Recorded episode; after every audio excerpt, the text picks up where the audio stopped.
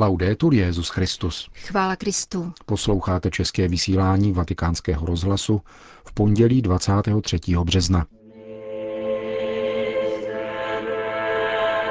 Kdo je nemilosrdný, je pokrytec, řekl papež František v homílii při raním šik v kapli domu svaté Marty. Odpolední program sobotní pastorační návštěvy papeže Františka v Neapoli tvoří druhou část našeho dnešního pořadu, kterým provázejí Milan Glázer a Jana Gruberová. Zprávy vatikánského rozhlasu. Kde není milosedenství, není spravedlnost. Boží lid dnes často strádá nemilosrdnými soudy, zdůraznil dnes papež František v homílii při raním šiv kapli domu svaté Marty. Papež František komentoval dnešní čtení i evangelium a rozjímal o třech ženách a třech soudcích. Nevinná Zuzana, cizoložná žena a chudá vdova, všechny tři, řekl, jsou podle některých církevních otců alegorickými postavami představujícími církev. Církev svatou, církev hřešící a církev chudou. Tři soudcové jsou zlí, skažení, Nejprve je tu soud učitelů zákona a farizeů, kteří přivedli k Ježíši cizoložnou ženu. Jejich srdce naplňovala skaženost nesmlouvavosti. Považovali se za čisté, protože dodržovali literu zákona. Co říká zákon, to je třeba činit, mysleli si. Ti nebyli svatí, byli skažení, protože takovýto druh skaženosti se může vyskytnout jen v tom, kdo vede dvojí život. Tito odsuzovali takové ženy, ale potom je vyhledávali, aby se ve skrytu trochu pobavili. Rigidní lidé jsou pokrytci, jak je označoval Ježíš. Vedou dvojí život. Ti, kdo soudí církev, máme zde na mysli církev, jejímiž alegorickými postavami jsou zmíněné tři ženy, soudí nesmlouvavě a vedou dvojí život. Rigidita nedovolí ani dýchat. Potom jsou zde dva staří soudci, kteří vydírají Zuzanu, aby se jim podvolila. Ona však odmítla. Byli to neřestní soudci, pokračoval papež. Skazila je neřest, v tomto případě chlípnost. Říká se, že tato neřest se postupem let stává dravější a krutější. A nakonec je tu soudce, kterého se dovolává chudá vdova. Tento soudce se Boha nebál a na lidi nedbal. Nestaral se o nic, pouze o sebe. Byl to zisku chtivec, soudce, který si svým řemeslem vydělával. Byl skažený penězi a prestiží. Takoví soudci, řekl papež, zisku chtiví, neřestní a rigidní, neznali jedno slovo, nevěděli, co je to milosrdenství. Skaženost jim bránila chápat milosrdenství a být milosednými. A Bible nám říká, že právě v milosedenství spočívá spravedlivý soud.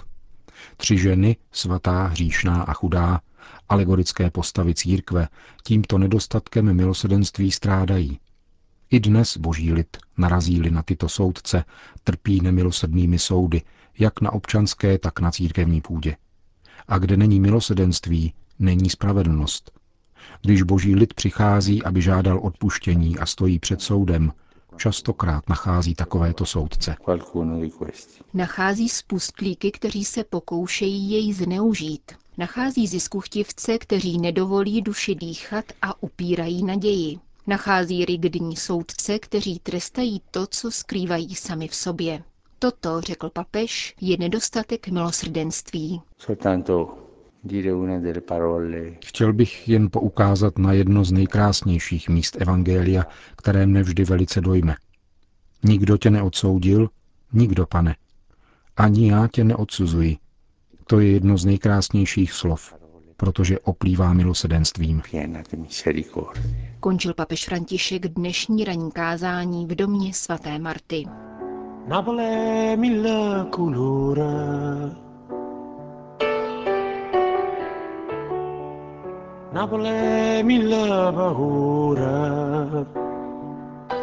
Srdce Neapolitánů roztálo a stejně tak i krev svatého Januária, mučedníka z počátku čtvrtého století a patrona tohoto italského města. Zázrak svatého Januária se opakuje třikrát za rok a minulou sobotu v den návštěvy papeže Františka v neapolské katedrále zcela mimořádně k tomuto úkazu došlo.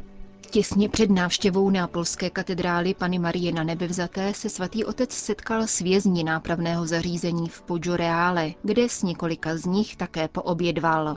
Svoji promluvu papež předal přítomným v písemné podobě a místo toho odpověděl na dvě jejich otázky. Papež v improvizované promluvě mimo jiné řekl. Položím vám jednu otázku. Víš, kdo byl prvním kanonizovaným svědcem v církvi? Vězeň, vězeň odsouzený k smrti. Prohlásil to sám Ježíš. Ještě dnes budeš se mnou v ráji. Toto se musí od Krista společnost učit. Bible nám říká, že když Bůh odpouští, zapomíná. A když zapomíná Bůh, kdo jsem já, abych to druhému připomínal? To je na boží lásce to nejkrásnější a nejhlubší. Z neapolského vězení se Petrův nástupce odebral do katedrály, kde jej čekali kněží, řeholnice a seminaristé, kteří jej přijali s typickým a nezaměnitelným temperamentem. Papež znovu nechal rozdat napsanou promluvu a oslovil přítomné z patra. Ježíš musí být středem kněžského i řeholního života, zdůraznil a dodal. Zasvěcený život je cestou následování Krista a platí to také pro kněze. Následovat Ježíše s touhou pracovat pro pána. No? Toto následování, pokračoval papež, znamená vyhýbat se klevetění, které způsobuje rozklad. Ďábel nás neustále pokouší žárlivostí, závistí, interními sváry a antipatiemi, které nepřispívají k pravému bratrství. Spočívá-li duchovní povolání ve zřeknutí se vlastní rodiny, dětí a manželské lásky, abychom se nakonec hádali s biskupem, spolubratry a věřícími, pak toto není svědectví. Seminaristům papež řekl. Pokud nekladete do středu svého života Ježíše, Odložte svěcení. Pokud si nejste jisti, že Ježíš je středem vašeho života, počkejte chvíli, až si budete jisti. Protože v opačném případě půjdete cestou, o které nevíte, jak skončí. Papež varoval také před světským duchem, kterého Ježíš odmítá a upozornil na přemíru pohodlí v řeholních domech. Zmínil přitom jeden dům řeholních sester v předešlé diecézi, kde měly sestry na každém pokoji televizor. A když běžel seriál, nebylo možno v domě najít žádnou sestru. Problém povolání, řekl v této souvislosti římský biskup, souvisí se svědectvím, které přitahuje. Pohodlný a zesvětštělý život tomu nenapomáhá. Na závěr setkání s neapolskými kněžími, řeholnicemi a seminaristy papež František uctil relikvii místního patrona svatého Januária. Neapolský arcibiskup, který ji svatému otci podával, přitom poznamenal, že došlo již z poloviny k mimořádnému skapelnění mučedníkovi krve. Papež František to komentoval. Krev se rozpustila jen z poloviny. To znamená, že světec je s námi spokojen jen na půl a musíme se ještě obrátit, aby nás měl rád více. Nezapomeňte se prosím za mne modlit.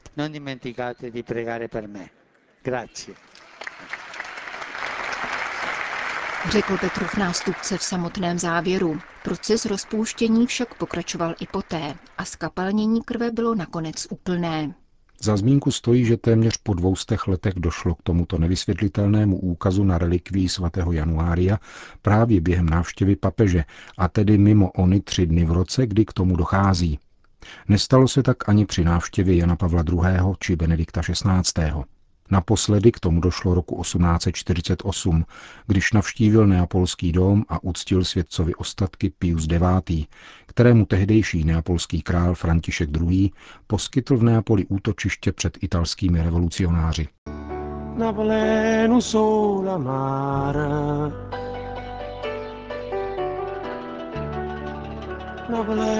adori mare Una carta sporca e nessuna porta. Poslední etapou sobotní pastorační cesty papeže Františka do Neapole bylo setkání s rodinami. Na pobřežní promenádě Karačolo se schromáždilo více než 100 tisíc lidí. Papež opětovně odložil připravenou promluvu a z patra odpověděl na trojici otázek, které kladly mladá dívka, 95-letá seniorka a manželská dvojice. Náš Bůh je Bohem slov, gest a mlčení, reagoval František na otázku mladé ženy, která se ptala, jak sloučit křesťanské hodnoty s hrůzami, obtížemi a skažeností dneška. Pomyslete na dlouhá mlčení v Bibli, ku příkladu ticho v Abrahamově srdci, když po dva dny vede svého syna nahoru, aby jej obětoval. Neodvažuje se synu cokoliv říci, ale syn nebyl hloupý a jistě chápal. A Bůh mlčel. Avšak největším mlčením Boha je kříž. Ježíš vnímal otcovo ticho natolik, že se cítil opuštěn. Bože můj, proč si mne opustil? Ale poté nastal onen boží zázrak, ono slovo a velkolepé gesto, kterým je vzkříšení. Náš Bůh je však také Bohem ticha. A někdy boží ticho nelze vysvětlit bez pohledu na kříž. Například, když trpí děti. Kde najít boží slovo, které vysvětluje utrpení dětí? Tady Bůh mlčí. K božímu tichu se můžeme přiblížit pohledem na umírajícího, opuštěného a ukřižovaného Ježíše, pokračoval papež. Bůh nás sice stvořil, abychom byli šťastní, ale mnohokrát mlčí. E Taková je pravda. Nemohu tě klamat a říkat, když budeš mít víru, všechno bude v pořádku, budeš šťastná, vše se ti bude dařit, budeš mít hodně peněz. Tak to není, protože svého Boha nacházíme také v mlčení. Pamatuj, je Bohem slov, gest a mlčení. A tyto tři věci je nutné v životě sloučit. Omlouvám se, ale jiný recept nemám.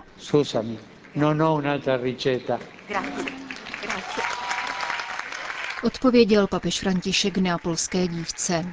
S další otázkou vystoupila ovdovělá paní Ermínia, která ve svých 95 letech našla oporu v modlitbě a bratrství křesťanského společenství. Jak mohou věřící z církve konkrétně vytvářet jednu velkou rodinu, ptala se vitální seniorka. Se lei ha 95 anni, io sono Napoleone. Eh? Jestli vám je 95 let, tak já jsem Napoleon. Gratuluji. Vyslovila jste jedno slovo, které je pro naši kulturu klíčové. Odpis. Odpisují se staří lidé, protože tato společnost vyhazuje vše neužitečné. Použije to a vyhodí. Stejně tak jsou neužitečné děti. Tak proč je mít? Lepší nemít žádné děti a své city projevovat pejskům a kočičkám. Tato společnost starým lidem nařizuje umřít, ale protože si libujeme v eufemismech, říkáme tomu eutanázie. Ale není to jen eutanázie, o kterou se postará injekce, ale také skrytá eutanázie, která starému člověku nedává léky, neléčí ho, vnáší do jeho života smutek a tak jej nakonec přivádí ke smrti.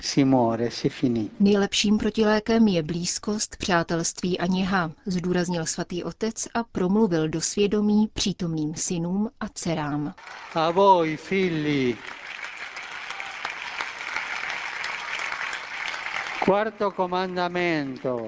Vám, dětem, připomínám čtvrté přikázání. Dáváte svým rodičům dostatek lásky, objímáte je, říkáte jim, že je máte rádi. A když vydáváte hodně peněz za léky, vyčítáte jim to. Spitujte důkladně svědomí.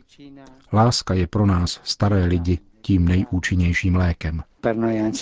Také nápolská manželská dvojice mluvila o nesnázi dnešní rodiny uchovat si duchovní život v kontextu nadměrného zesvětštění. Rodina je v krizi, připustil svatý otec a vyjmenoval různé příčiny tohoto stavu. Od nedostatku víry po ideologickou kolonizaci, která probíhá v Evropě i zámoří.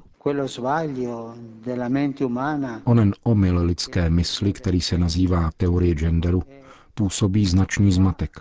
Rodina je terčem útoku. Jak je možné naložit s touto ideologickou kolonizací? Co dělat s kulturou, která si neváží rodiny a dává přednost životu mimo manželství? Nemám žádný recept, ale církev je si toho vědoma a pán ji povzbudil ke svolání synody o rodině a jejich mnoha problémech.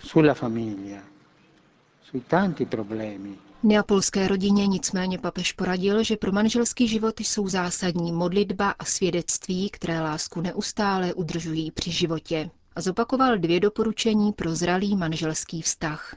Nikdy nezakončit den bez usmíření a stále mluvit v množném čísle. Slovo já není v manželství moc platné. Loučil se papež v sobotu večer s neapolskými věřícími. Končíme české vysílání vatikánského rozhlasu. Chvála Kristu. Laudetur Jezus Christus. thank you